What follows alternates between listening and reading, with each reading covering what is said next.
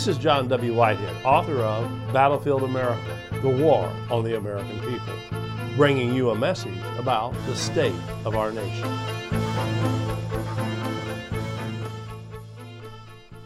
Had the Declaration of Independence been written today, it would have rendered its signers extremists or terrorists, resulting in them being placed on a government watch list targeted for surveillance of their activities and correspondence, and potentially arrested, held indefinitely, stripped of their rights, and labeled enemy combatants.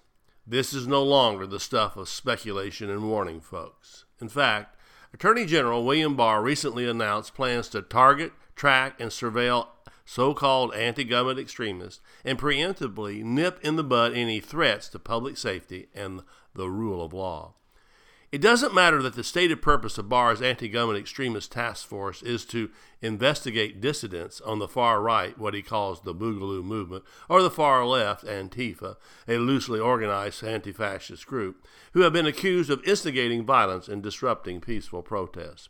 Boogaloo and Antifa have given the government the perfect excuse for declaring war, with all that entails surveillance, threat assessments, pre crime assessments, and so on against so called anti government extremists. Without a doubt, America's revolutionary founders would have been at the top of Barr's list. After all, the people who fomented the American Revolution spoke out at rallies, distributed critical pamphlets, wrote scathing editorials, and took to the streets in protest. They were rebelling against a government they saw as being excessive in its taxation and spending. For their efforts, they were demonized and painted as an angry mob, extremists akin to terrorists, by the ruler of the day, King George III. Of course, it doesn't take much to be considered an anti government extremist, also known as a domestic terrorist today. If you believe in and exercise your rights under the Constitution, namely your right to speak freely, worship freely, Associate with like minded individuals who share your political views. Criticize the government, own a weapon, demand a warrant before being questioned or searched by the police, or any other activity viewed as potentially anti government, racist, bigoted, anarchic, or sovereign. You're at the top of the government's terrorism watch list. Indeed, under Barr's new task force, I Yes, me, and every other individual today who dares to speak truth to power could be targeted for surveillance, and probably will be, because of what we're really dealing with is a government that wants to suppress dangerous words. Words about its warring empire, words about its land grabs, words about its militarized police, words about its killing, its poisoning, and its corruption, in order to keep its lies alive and going. This is how the government plans to snuff out any attempts by we the people to stand up to its tyranny. Under the pretext of rooting out violent extremists, the government's anti extremism program will, in many cases, be utilized to render otherwise lawful, nonviolent activities as potentially extremist. Yes, the danger is real.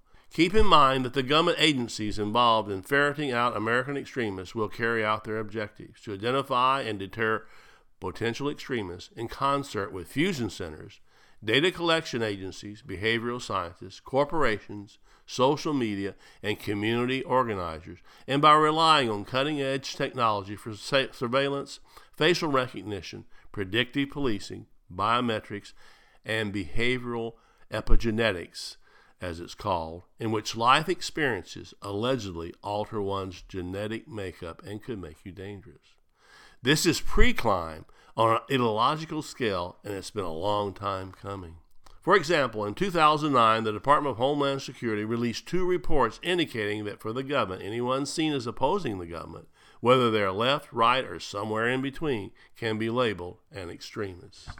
That same year, the Department of Homeland Security launched Operation Vigilant Eagle, which calls for surveillance of military veterans, characterizing them as extremists and potential domestic terrorist threats because they may be disgruntled, disillusioned, or suffering from some psychological effect of the wars or the activities they're involved in overseas. Incredibly, the reports use the words terrorist and extremist interchangeably. Fast forward a few years and you have the National Defense Authorization Act, or the NDAA as it's called, which Congress has continually re upped that allows the military to take you out of your home, lock you up with no access to friends, family, or the courts if you're seen as an extremist by the government. Now connect the dots. From the 2009 Extremism Report to the NDAA, the National Security Agency's far reaching surveillance networks and fusion centers that collect and share surveillance data between local, state, and federal police agencies. Add in tens of thousands of armed surveillance drones that are beginning to blanket American skies, facial recognition technology that will identify you and track you wherever you go and whatever you do, and then complete the circle Toss in the real time crime centers being deployed in cities across America, which will be attempting to predict crimes and identify criminals before they happen based on widespread surveillance, complex mathematical algorithms, and prognostication programs, as they're called. Hopefully, you're getting the picture, which is how easy it is for the government to identify, label, and target individuals as extremists. And just like that, folks, we've come full circle. 240 years after a group of anti government extremists declared their independence from tyranny, the American people have once again managed to work their way back under the tyrant's thumb. We, the people, are still being robbed blind by a government of thieves. We're still being taken advantage of by a government of scoundrels, idiots, and monsters. We're still being locked up by a government of greedy jailers. We're still being spied on by a government of peeping toms and we're still being ravaged by a government of ruffians, rapists, and killers. We're still being forced to surrender our freedoms and those of our children to a government of extortionists, money launderers, and corporate pirates. And we're still being held at gunpoint by a government of soldiers, a standing army in the form of a militarized police. As I make clear in my book, Battlefield America The War on the American People, the building blocks for the bleak future we're just now getting a foretaste of were put in place by government officials that we trusted to look after our best interest and by American citizens who failed to heed James Madison's warning to take alarm at the first experiment on our liberties. For too long now, we have suffered the injustices of a government that has no regard for our rights or our humanity. We have suffered in silence far too long.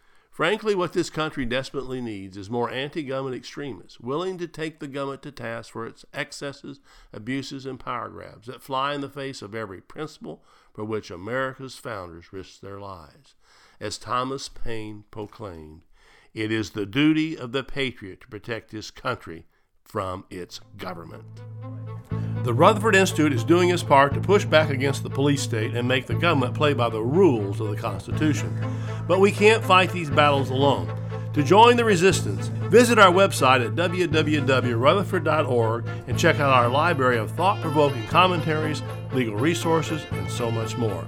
Subscribe to our email alerts, and I will send you my weekly commentary, Rutherford press alerts, and a weekly rundown of pertinent headlines and news articles to keep you apprised of the growing threats to our freedoms. And finally, if you are able, please consider making a tax deductible donation to the Rutherford Institute by again visiting us online at www.rutherford.org or donate using PayPal. Your donation allows the Rutherford Institute to push back against the government's power grabs, corruption, and ongoing assaults on the Constitution. Together, we can make America free again.